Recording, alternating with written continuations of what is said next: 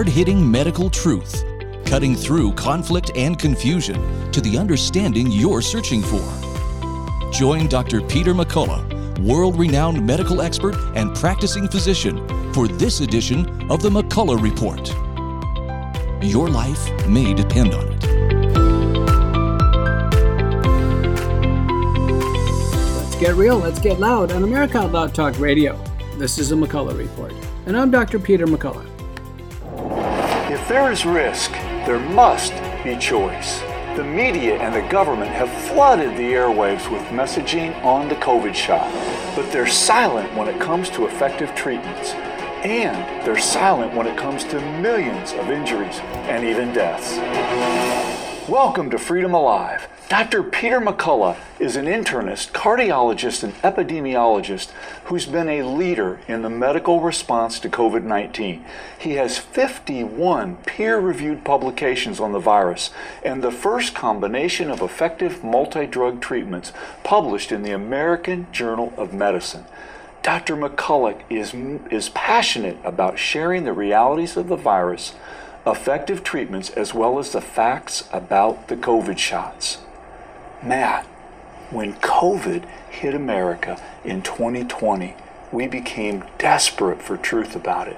Tragically, we've not usually been given these facts, but I'm grateful for medical professionals like Dr. McCullough who left the stands and entered the playing field to give us that truth. People like Dr. McCullough ought to receive the Nobel Prize because it's people like him that have saved countless lives.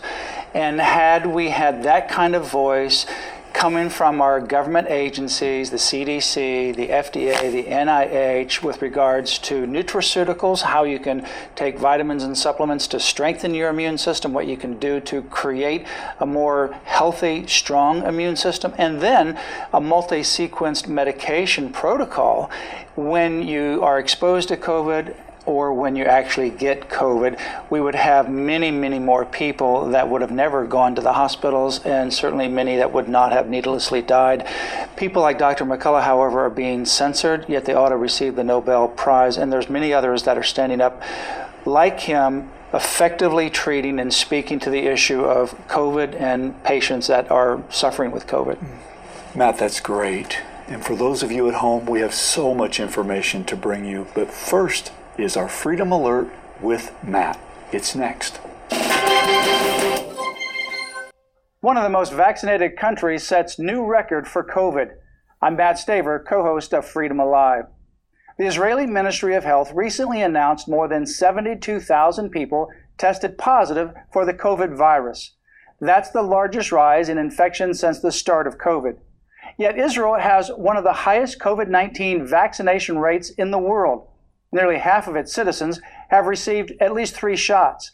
Nearly 73% have received at least one dose, while roughly 66% are fully vaccinated, according to government data. Israel was among the very first countries to roll out the injections more than a year ago. Now, Israel is preparing to try a fourth shot in an attempt to stop the Omicron variant.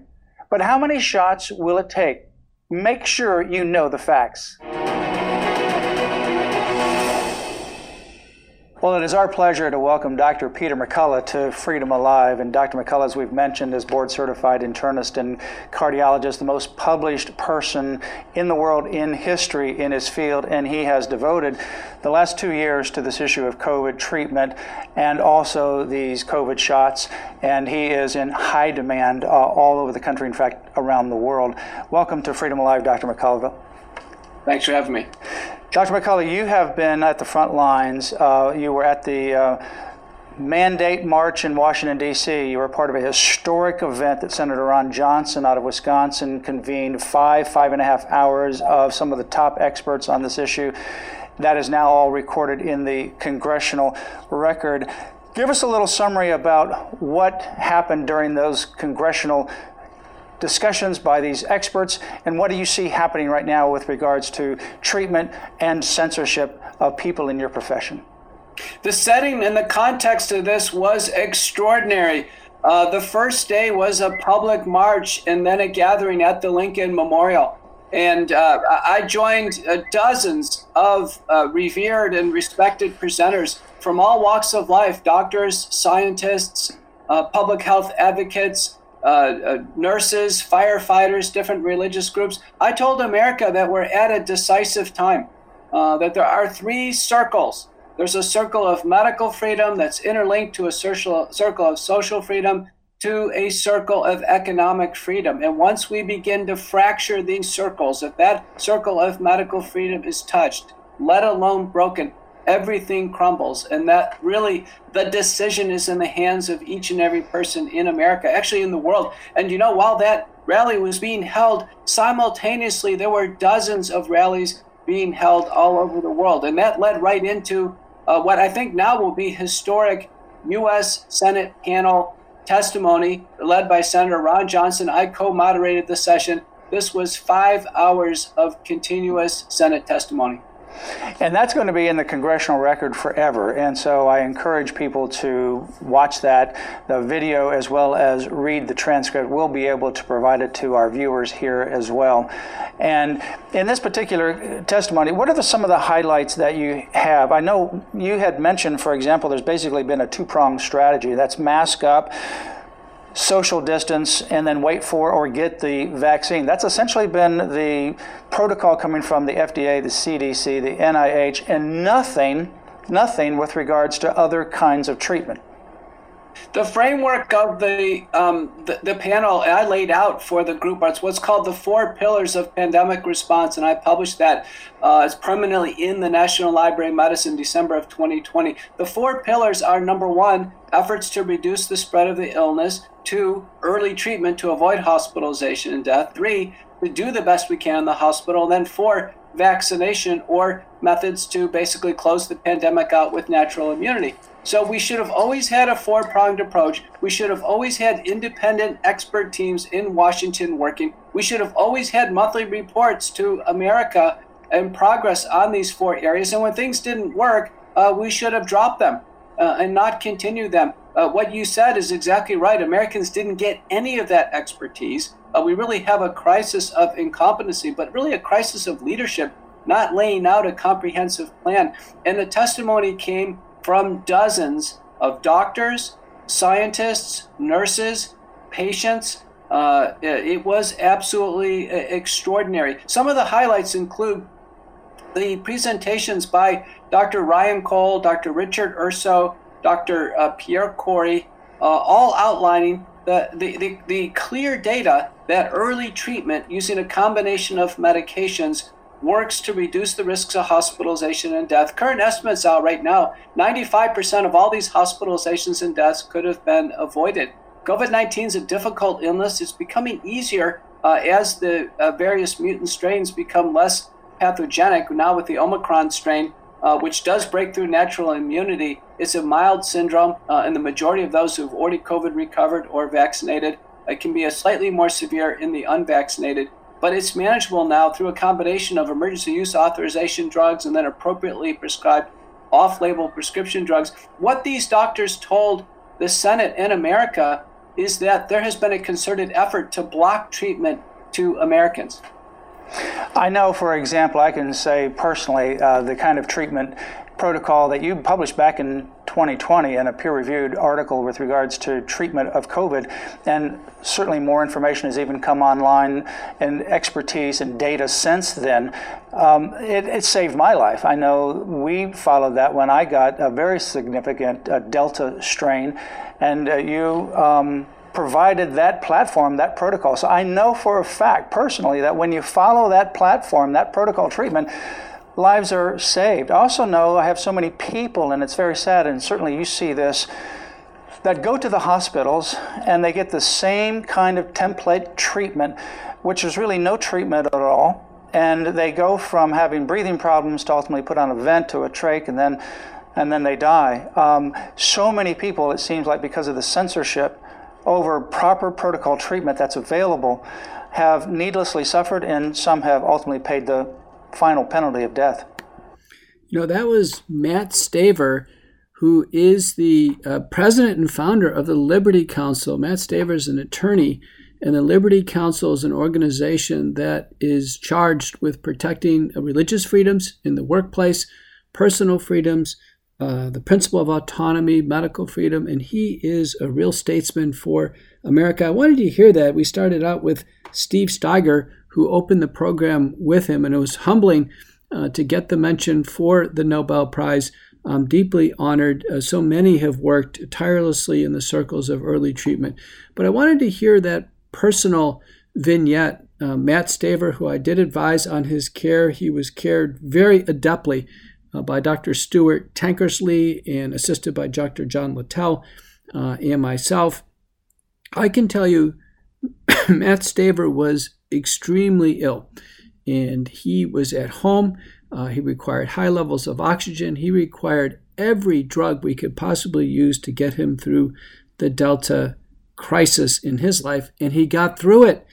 Matt Staver survived, and it was absolutely gratifying to see him come back and to see him back in action. So, uh, any of you interested in following the issue of religious liberty in the workplace, or if you yourself have felt threatened, like your um, exemptions have not gone through, or uh, you don't feel well supported, go to libertycounsel.net. You can fill out an online uh, form, and you will basically be contacted, and, um, and and they'll start to reach out and engage with your employer if you need to. So um, clearly, uh, Liberty Counsel is in the lead on that. You know, we have a terrific show. I wanted to give you an update. Uh, the news cycle was very busy uh, in the last basically 10 days, and it had to do with the issue of myocarditis and transparency of data. Let me give you some uh, quick hits on that. Doctors and scientists in the UK have uncovered something really troubling data that seems to show a surge in deaths among young adolescent males. What's called the HART Organization says that it received a letter from the British government's legal department and that letter stated that among boys ages 15 to 19, deaths were nearly 20% above the five year average. Meanwhile, excess deaths among girls of that age were below the five year average. Even more disturbing is that they think the excess deaths among boys is understated due to counting delays in this sample. Now, it's not clear why this is happening. But a group of doctors and researchers are demanding that the government investigate it. And given the questions swirling around myocarditis in young men, we should all want answers. Joining me now is Dr. Peter McCullough, cardiologist and epidemiologist in Dallas, Texas. Dr. McCullough, there have been similar concerns um, stateside, but we unfortunately just don't have a lot of good data collectors, and maybe the UK is better at that. So, what might be going on here?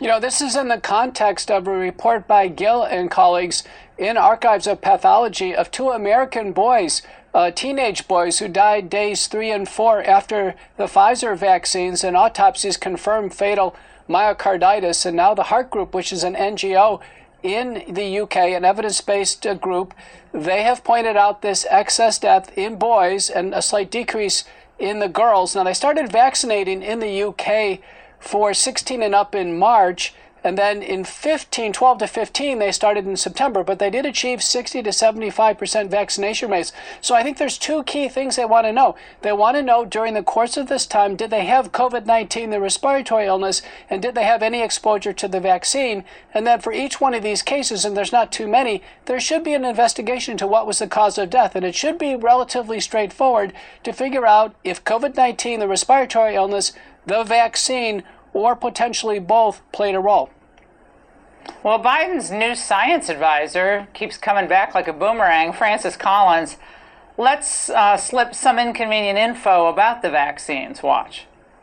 I think humility is appropriate also in talking about the vaccines. Yes, we were quite confident that the results of the phase three trials were very clear. But of course, we found out later that there were rare events uh, in the case of the mRNA vaccines uh, of uh, pericarditis and myocarditis, really rare uh, side effects that could, in fact, be significant. Dr. McCullough, he keeps saying they're rare. Um, what does the data say?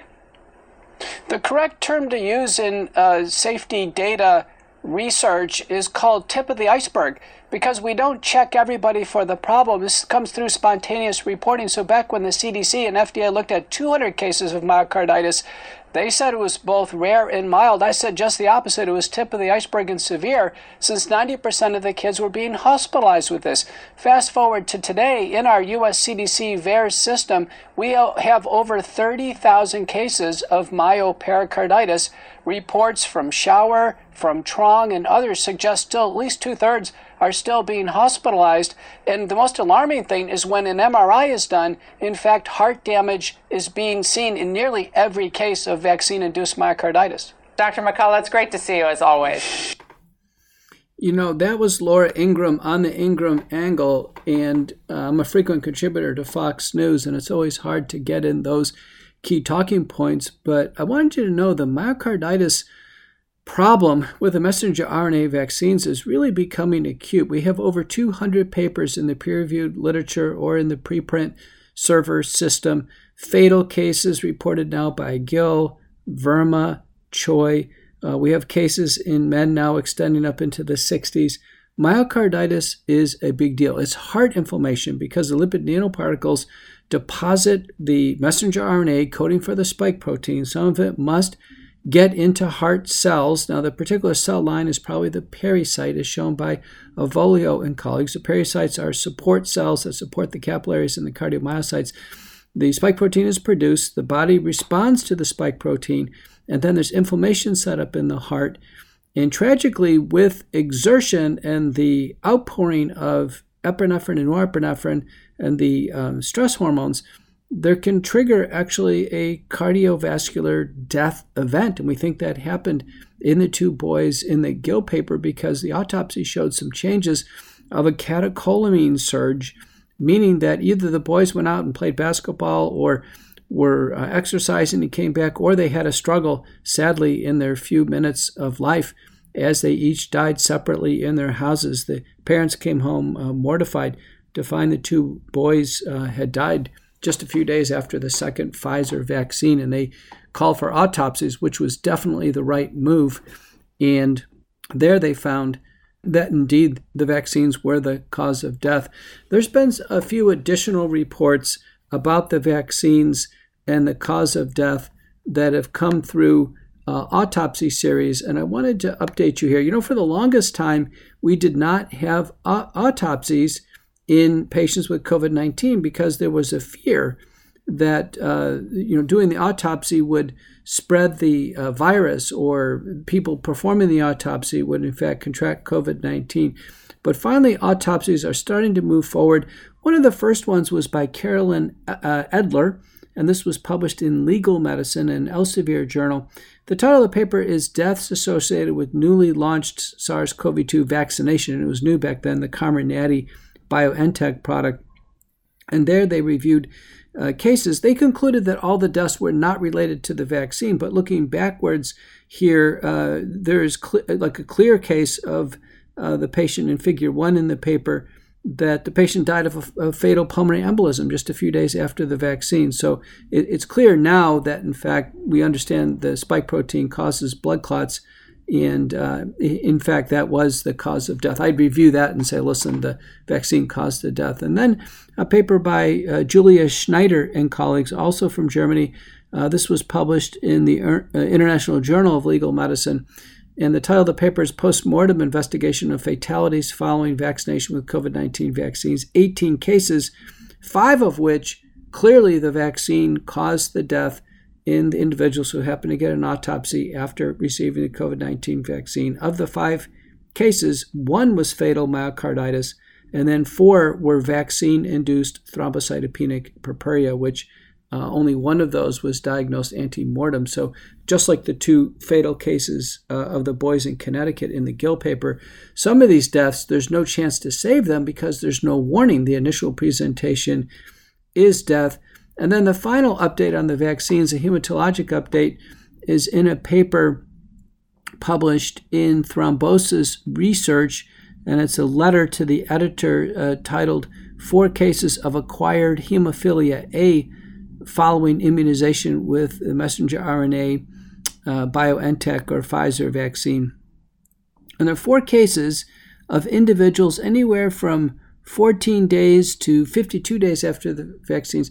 They developed basically what was like a hemophilia picture. There was bleeding into the tongue, bleeding from the nose and mouth, and interestingly, bleeding into the joints. So, any one of you in healthcare see a patient, uh, we rarely see hemophilia undiagnosed, but if you have hemarthrosis, spontaneous uh, bleeding into the joints, uh, make sure you have a high clinical suspicion for hemophilia A, which can actually be an acquired condition, just like vaccine induced thrombocytopenic purpura after COVID 19 vaccination. So I wanted to give you uh, that brief update. We have a wonderful show for you uh, today, and uh, be out this week uh, in our usual uh, uh, production schedule. I invited to the microphone, and I was really glad she agreed to do it, and that's Dr. Julie Ponesse. And Dr. Ponesse is a professor of ethics in Canada who's lost her job over the COVID 19 vaccination issue. Uh, she did um, have an appearance in Ottawa. She knew exactly what was going on with the uh, Freedom Convoy 2022 and the ethical considerations. So I've asked Julie to come on and make statements uh, and give us her viewpoints of uh, what occurred in Canada, and very importantly, what's at risk for Canadian freedoms going forward. And then um, I had Dr. Michael Gonzalez, who's a naturopathic doctor, but he's on the faculty of the School of Medicine at the University of Puerto Rico. And he's been a real um, driver towards getting a comprehensive information out to patients about uh, the role of micro- micronutrients and supplements in not only boosting immunity, but making the body more robust and more able to tolerate infection with COVID 19. So it's a terrific program. I, I believe I have just enough time for a trailer on music. So I'm going to go ahead and make my music choice and we'll play it here and, and then you can give me feedback. Okay, well, I've made my selection with uh, fear and trepidation. So hold on. Uh, this is the uh, Detroit rocker Kid Rock and We the People. And it was sent to me by uh, listener Tom Vaughn. So if you uh, uh, have any comments, we'll field them to Tom. Here we go.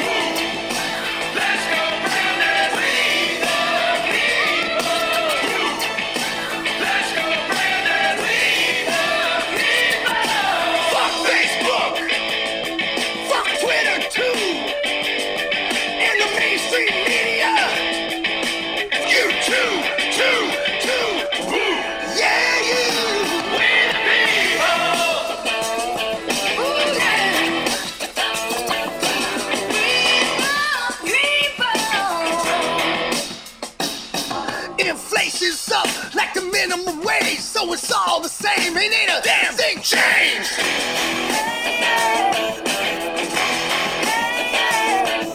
You piece of shit. I don't see color. Black lives matter. No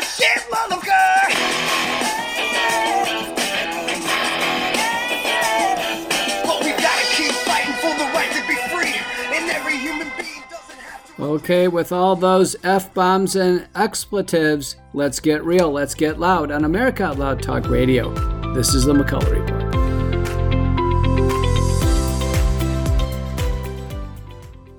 The microgel technology of healthy cell products. You know, microgel is the next generation nutrient delivery technology replacing tablets capsules, and powders. You know, those are all passe. The formulated by world leading nutritional scientists, this unique technology ensures maximum absorption into the body by releasing extremely small, soluble ultra bioavailable nutrient particles in the digestive tract. These are like gel packs that you would take if you ran a 5K race. They're produced exclusively in the U- US from premium ingredient sources. The microgel is a more natural way to supplement the diet by eliminating the need for synthetic binding glues, fillers, coatings, and anti caking agencies. I use these in myself and my family members in my house. Uh, I am convinced they are a better product to get the micronutrients and vitamins to delivered in the body where they can maximally help you. So check out Healthy Cell. Go to healthycell.com and in the promo code, put in out loud for 20% off your first purchase. Let's get real. Let's get loud on America Out Loud Talk Radio. This is a McCullough Report. It's time to rethink COVID disinfection. A study by Harvard, Drexel, and Virginia Tech concluded we don't have a single documented case of COVID transmission through surfaces. The reality is that COVID spreads mainly through the air. Shared air is the problem, not shared surfaces. The solution is the Genesis Fogger, which uses natural HOCl to disinfect both air and surfaces simultaneously. It's perfect for home or business. NIH says HOCl may well be the disinfectant of choice for coronaviruses. There's nothing more natural or more effective. Genesis fogs at the precise particle size to combat COVID and other harmful pathogens. It's what's missing from your disinfecting protocol. Visit genesisfogger.com. America Out Loud listeners receive a 15% discount with promo code OUTLOUD at genesisfogger.com slash outloud. Let's get real, let's get loud. On America Out Loud Talk Radio, this is a McCullough Report. And I'm Dr. Peter McCullough. I have a terrific guest. I'm so happy I got her for a few minutes, Dr. Julie Ponesse. Dr. Ponesse uh, has a PhD in ethics and philosophy. Now, she's Canadian. She went to her undergraduate training at um, the University of Western Ontario in London and then went to University of Toronto and received her master's degree in philosophy, and then returned to the University of Western Ontario and studied and received her PhD in ethics and philosophy. She has been a professor at the University of Western Ontario and now has really been a leader uh, in the bioethics aspects of the pandemic response. And my, most recently has been in Ottawa. I've seen her there uh, for the Trucker Freedom 22 convoy. And I wanted to give her a few minutes to explain uh, what in the world is going on in Canada right now and how can she help our American and our broader worldwide audience put this in context. Dr. Ponesse, thank you for joining the McCullough Report. Thank you so much. I'm so happy to be chatting with you and, and your American listeners today. Well, why don't you set the context uh, for us? What is the big deal? If you were to tell somebody who already took the vaccines, they already took the vaccines. They think it's no big deal. I took the vaccines. Why doesn't everybody else just take the vaccines? Um, what would you tell them? I would tell them that good, good for you. I think it's what I mean. What I support and what most of the the truckers and the supporters of the truckers that I've spoke with support is the right to make that medical choice. But mandates are not about are, are not about the medical choice to take the vaccine or not. They're about a political choice to force people to do so on pain of consequences that are quite great for some people. You know, losing their livelihoods, being afraid to be able to feed their family. I mean, I, I'm not going to go into names right now, but one of the people who uh, was central um, in, in organizing the protest in Ottawa has young children and has had his um, bank accounts frozen now and doesn't know how he's going to keep food on the table or keep um, uh, you know keep the heat on. I mean this is the situation that we're in in canada. So i would say that if you've taken the vaccine that that's that's exactly and if that was your free choice and you didn't feel coerced or manipulated or deceived in any way then then that's good because we want to be able to support free informed medical choice. The concerns here are about whether or not we've been given accurate information and whether or not and to what degree our decisions have been nudged. And now in Canada, uh, quite possibly forced. You know, these vaccines, uh, all of them, at least in the United States, are still investigational use.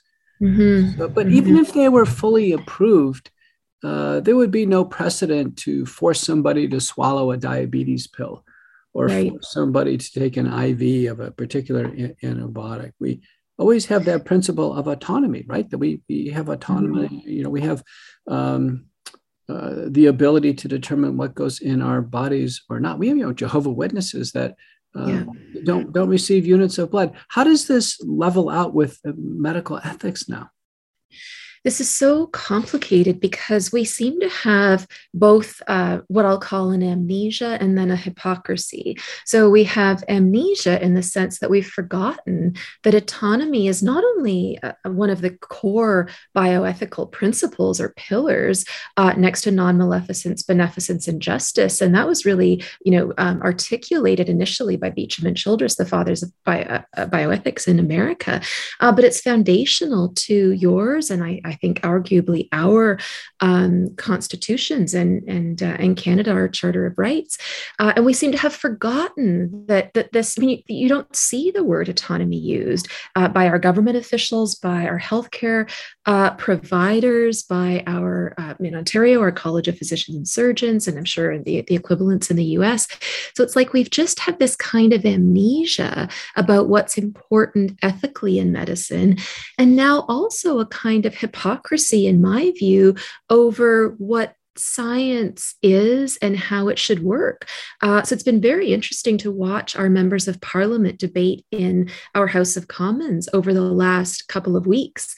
Uh, and what we're seeing from our prime minister and from uh, his members of parliament that support him and, and in our new Democratic Party that supports him uh, is just saying over and over and over again that the vaccines are safe and effective and they are supported by science.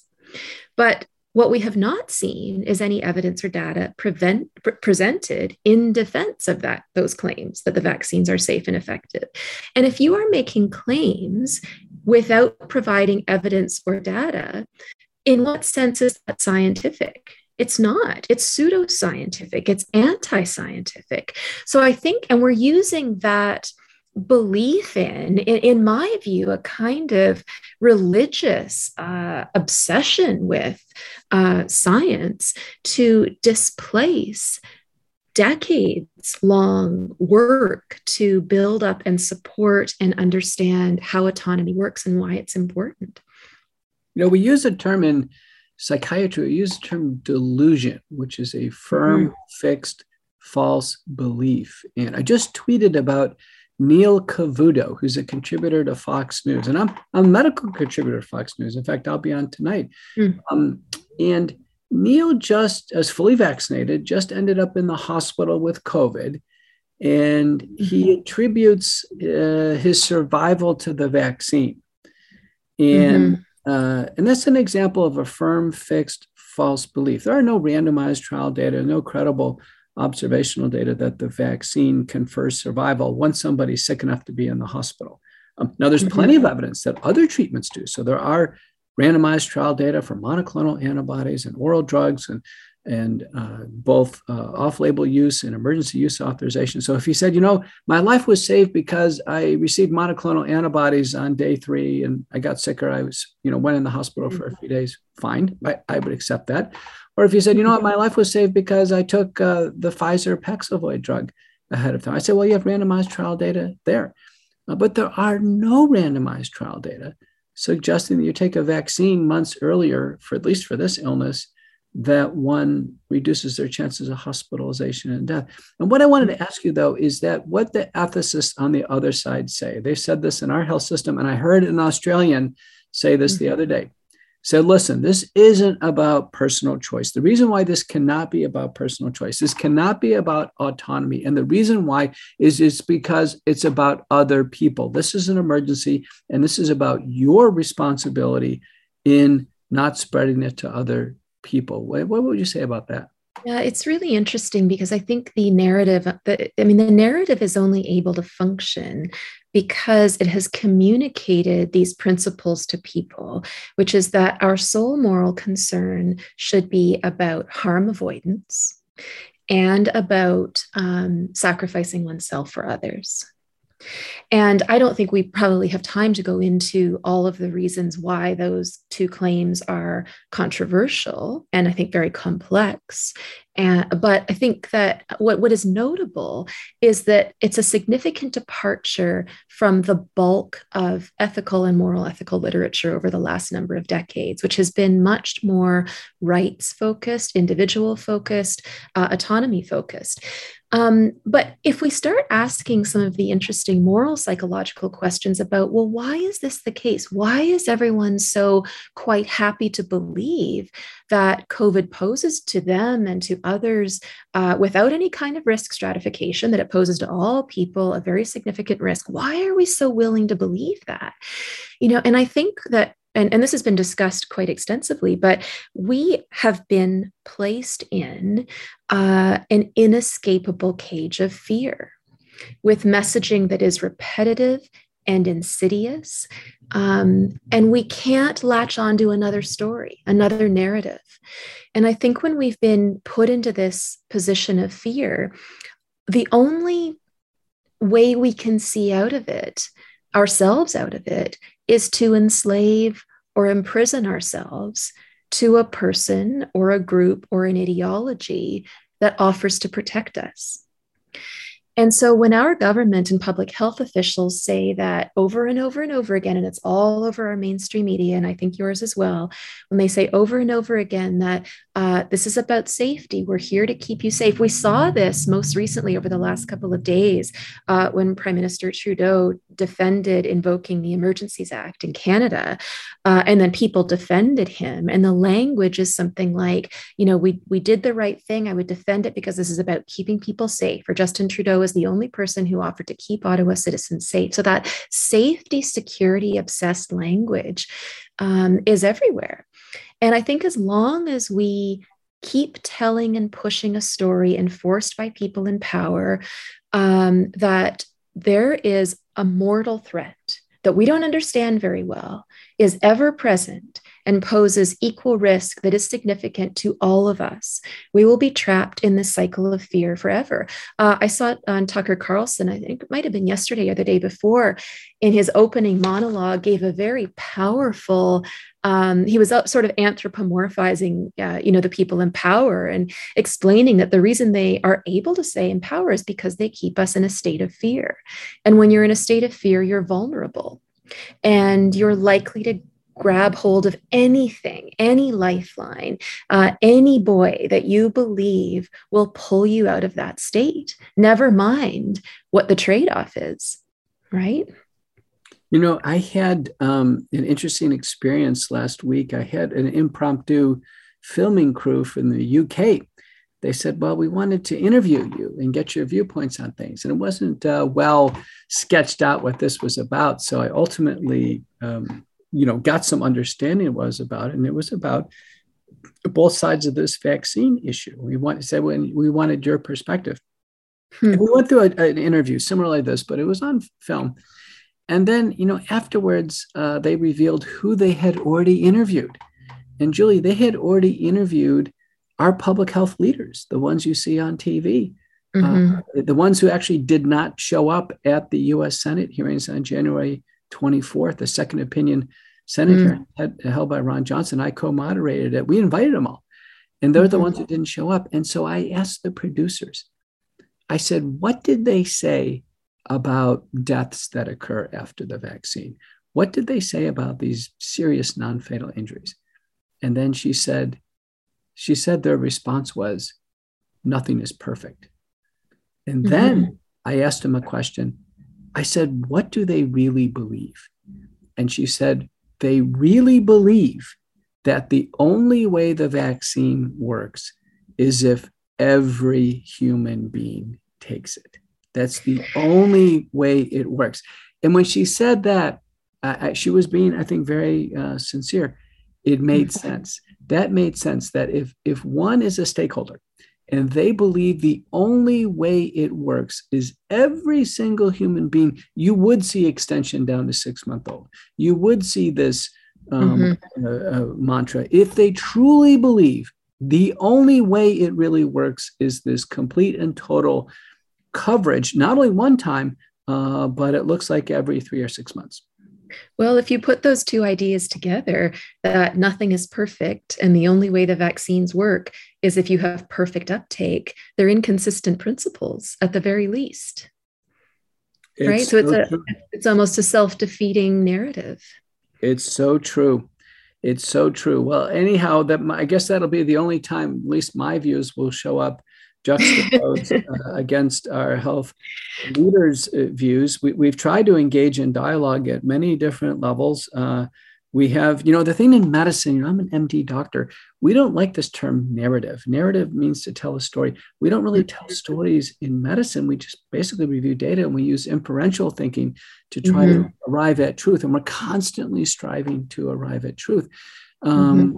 But you know, we have quote the narrative coming from our federal agencies, and then we have, I guess, a counter narrative, which is uh, among some news stations, not all, but becoming more and more, including Fox and Newsmax and OAN and um, and a whole a lot of the original um, uh, freedom types of networks uh, individuals such as myself and uh, a small cadre, maybe half a dozen or so, who can mm-hmm. get on mm. TV and give uh, some commentary. Uh, you know, not not completely diametrically opposed, but to give some interpretive framework for people to understand what's going on.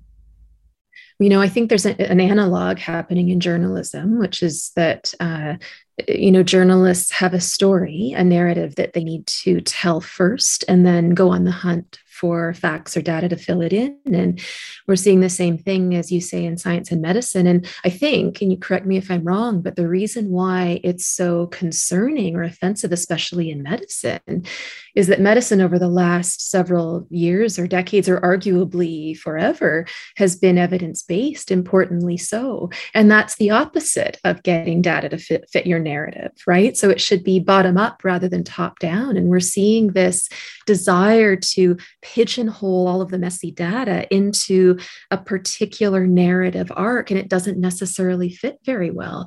Um, and nor nor should it, right? I mean, that person who says that nothing is perfect, well, true, because uh, human beings, whether in physical body or in their in their psychology or in their uh, attempts to live a moral life, are are not perfect beings. And I think we've really um, we've really erred over the last two years if for nothing else, our inability to be honest about the imperfection of scientific systems, about the imperfection of government, about how to deal with messy trial data, about uh, how and to what degree to be honest about it.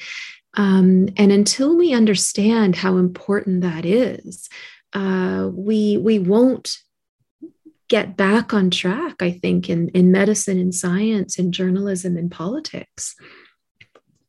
Well, I tell you what, you just gave me a nice phrase to talk about tonight the intellectual honesty over the imperfect science that we deal with. Julie, I just want to ask you one last question. Yeah. Today it hit the feed, and I think it came from somebody in the law enforcement ranks in uh, Ontario, where the comment was that the people who are there uh, in Ottawa mm-hmm. that they will be hunted, they will be pursued, yes. and they will yes. be prosecuted. Is that real? They are currently being so. Yes, absolutely. Um, you know, I, I'm in a tricky position. It's hard for me to say very much right now, but I can say that, um, you know, our government, our prime minister, our deputy prime minister, Chrystia Freeland, they have been explicit uh, that those who support financially the protests will have their accounts frozen and they won't be unfrozen until we start to behave. Um, lawyer groups who are supporting the truckers and the protesters are also vulnerable. People's accounts have been frozen. People have been arrested. They have been beaten by police. I mean, these are things that have happened and the threats continue.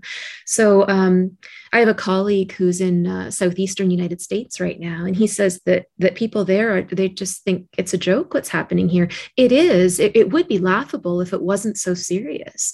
Uh, people we're we're afraid for our livelihoods, uh, for our lives. Many of us are wondering if we made a mistake in not trying to get out of the country uh, before we had the opportunity. I mean, things are very dire, make no mistake.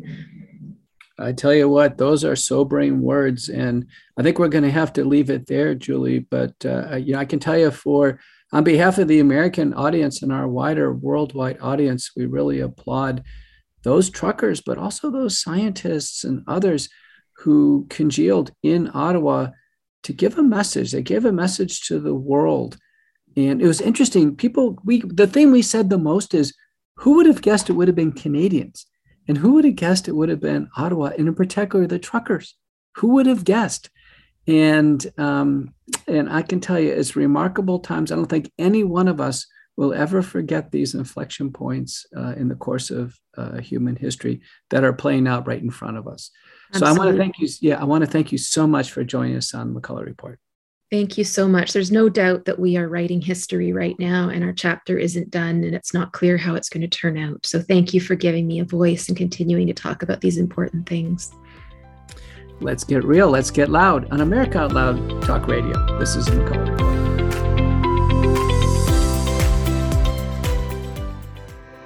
Because of COVID 19, many Americans worry about their health four times a day. That's 112 times per month. But by simply keeping our immune system strong, we can stay healthy and put our worries at ease. One little known way to do this is by taking AC11, a patented supplement from a plant in the Amazon rainforest. Studied for over 20 years and backed by over 40 scientific peer reviewed studies, taking AC11 has been proven to extend the life of immune cells called leukocytes, allowing you to boost immunity naturally. Go to healthycell.com and use code OUTLOUD for 20% off your first order of AC11. That's healthycell.com, H E A L T H Y C E L L, and use code OUTLOUD for 20% off.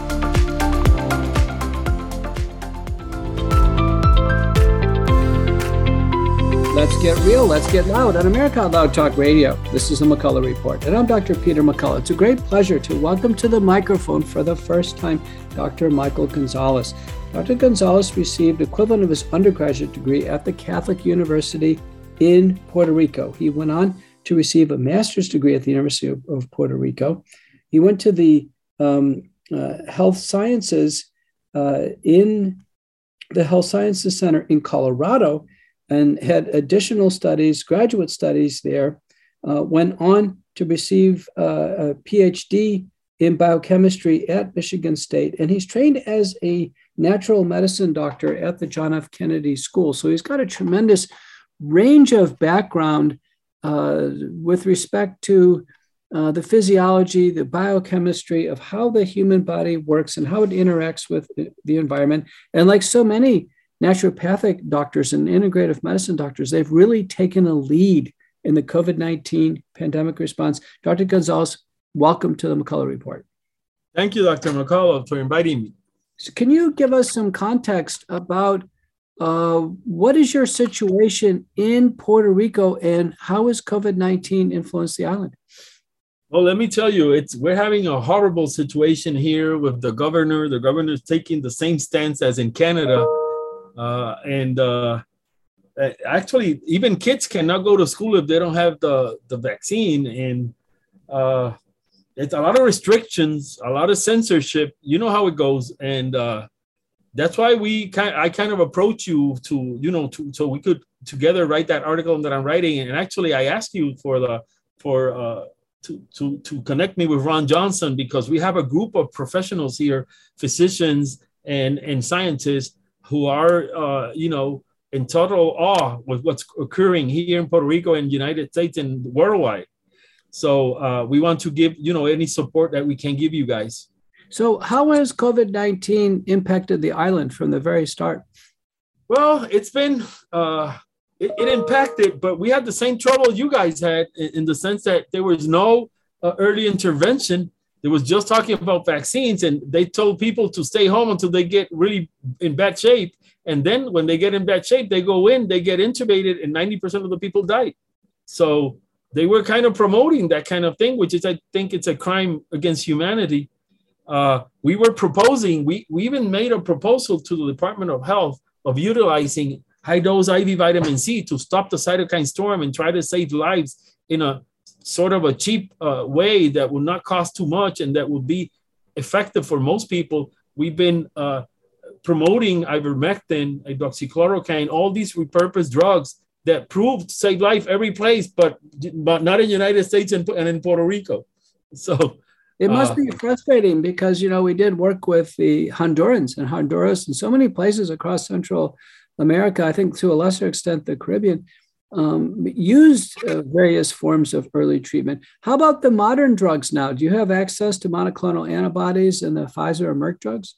Yes, and uh, actually, there's been a lot of toxicity with remdesivir, and you know, it's that's what they sell. They sell that they don't, you know, they don't want to use. Uh, actually, it's kind of even kind of prohibited to use repurposed drugs to to use IV vitamin C. I I saw uh, when you guys presented to the Senate uh, I remember uh, uh, when Dr. Marik was saying that to, that he was uh, that they even prohibited him to use IV vitamin C, which he has been using to save people of sepsis, in not only in COVID but in other in other these you know in other type of infections. So it's incredible. It's incredible. I mean, I, I never thought I would live something like this in the United States. To tell you the truth. I can tell you what, it's certainly been impactful. Now, there are analyses in the United States that Caucasians have a better survival than Hispanics and Blacks with COVID 19. Do you see that same differential with the Puerto Ricans versus kind of other um, referent groups in Puerto Rico? I think so. And I think it has to do with uh, the relation of, of glucose insulin. Uh, uh, we are predisposed here. We have a high levels. Most of the people have a high level of uh, homocysteine, and we don't. We kind of lacking that enzyme that converts uh, folic acid to 5-methylfolate. And I don't think we're met doing the met proper methylation. So we, we have this homocysteine hanging around and doing damage to the endothelial parts. And what we, what we believe is that people that have uh, high insulin will also have an increased number of ACE2 receptors. And I think that should, could be a problem. Yeah, so I think there's two factors you're talking about. One is uh, mutations in what's called methylene tetrahydrofolic acid reductase, MTHFR, that lead to higher levels of homocysteine. And there is a relationship between that and thrombosis. And we know that microthrombosis is part of really the terminal uh, pathogenic sequence of SARS CoV 2. And then the second issue is hyperglycemia and glycemic control in the setting of diabetes and prediabetes and um, I've interviewed on this program Dr. Ivette Lozano for Dallas, and I give her big credit for this because she made the original observations. And in doing a literature review, Michael, I was stunned at how many papers show that hyperglycemia, poor glycemic control with elevated hemoglobin A1C, and diabetes are associated with terrible COVID 19 outcomes. Definitely. Definitely. We've seen that here too. Actually, there's one of the things that I, I got COVID about two weeks ago and I use a very high dose of IV vitamin C. I use 50 grams in the first uh, shot, and the next day I had 25 grams, and the third day I had 25 grams, and the third day I was excellent. I had no no uh, anything. I, it took me like a week, you know, because the problem that I had is it started on Saturday. I had no access to vitamin C till Monday, so Monday I got the vitamin C, and everybody in my family, my wife, my son, my uh, grandson, everybody had the disease. Everybody got uh, the IV vitamin C, but the baby, the baby didn't. But the baby did okay. He had fever like one day, and but he was playing and singing, and the next day he was okay. You know, kids basically, if they don't have any any comorbidity, they they do very well. And and people in general, you know, they do well. My son didn't do that well. I don't know why. He's uh, he's healthy uh, he likes a lot of candy, though. He might have a, a, a, glucose problem, but he's he's skinny. I mean, you know, any case, but that doesn't have anything to do with that, as you know. But in any case, I think he was the worst. And I did all kind of okay. My wife did okay. His uh, the uh, my son's wife did okay. The baby did excellent. But everybody, every adult had a IV vitamin C at least, and we were taking the oral stuff. We were taking pine bark, NAC, NAC uh, vitamin D, zinc uh, quercetin. I was taking even enzymes, omega threes. I was taking the whole, you know, uh, the works, and we did okay. We did excellent. But the thing is that uh, they don't. Nobody talks about that here. They only talk about that the vaccine, the vaccine, and and you know the vaccine. It's kind of a tool, but it's a very weak one, and and one that has has more questions than answers. So you know, I have a lot of trouble every day. I, every day, I, I, think I'm believing more all these conspiracy theories because it's. I mean, you know, it's incredible that uh, it, it, that's the only thing they're looking. It's like a tunnel vision to the vaccine, and the rest of the things, well, you know, hydration, sleep well, uh, relaxation, uh, supplementation, diet, low, low and you know, low and simple and refined carbs, and more vegetables and fruit. Nobody talks about that. Only me and and and I don't get any access to to the to the main uh, you know press and that sort of thing. We only have these small kind of uh, reporters that that interview us and that sort of thing. You know, the censorship. It's the same thing as in the states. It's the same thing. Now uh, let's turn our attention to the vaccines. Um, have you seen a considerable number of vaccine failures where people are fully vaccinated, they get COVID anyway? Yeah, I mean that's definitely and that's the issue you know? It's it's it's incredible because i had a discussion with a, a, a, uh, with a physician and he was defending you know the vaccine and stuff. And i said but look you have more people dying and, com- and getting complications of the vaccinated than unvaccinated and uh, he mentioned, oh, but you have more number of vaccinated people. I said, but that's not the issue. The issue is you're supposed to get that vaccine not to die. If you're dying taking that vaccine, it's not working. and and the thing is, I don't know what what you know. I had I had a very pretty good uh, professor of immunology. was Robert Root-Bernstein in Michigan State, but I don't know. They have they probably have to review their uh, immunology because I don't know why they don't see as a this type of vaccine, which is a messenger RNA, which is very specific to produce a protein from the from the original virus, a, a protein S that would you if, if you have all these mutations on the new variants, it's not going to work on them. I mean, it's simple thing. It's not. It doesn't take too much to understand that. So that's what we've been seeing. That as soon as you have more variants, it's working less. So I don't know why they why why a booster? It doesn't make any sense. A booster for what? What you're gonna you're gonna create non uh, neutralizing antibodies will probably produce an ADE effect, you know, antibody dependent enhancement. It might stick to the to the protein to the protein S, but it might bring it to the cell and, and make it worse. So you're perpetuating variants when you're doing when you're vaccinating with this type of thing, and there are all these variants around. Well, there's no doubt about it. It's frustrating, but I'm so glad uh, that you're taking the initiatives there in Puerto Rico to uh, break through the censorship. You're right. We do need healthy dialogue. We need different viewpoints. Uh, no doubt about it. Um, Dr. Gonzalez, do you have any final words for the uh, McCullough Report audience? Well, basically that uh, people should keep taking. I mean, even they, if they get vaccinated or they're unvaccinated, keep taking your supplements: the vitamin D, the vitamin C, the zinc, the quercetin, the NAC, uh, and to try to eat less sugar uh, try to eat less fat also, but you know, the, balance them out. Uh, I, I really would like people to start eating more vegetables and fruit. Uh, they have these all these protective these phytonutrients and, and, and fiber, and they will reduce the, uh, the quantity of insulin and, and circulating glucose and, and all these uh, problems that seem to be associated with uh, you know the high carbohydrate, simple refined carbohydrate intake.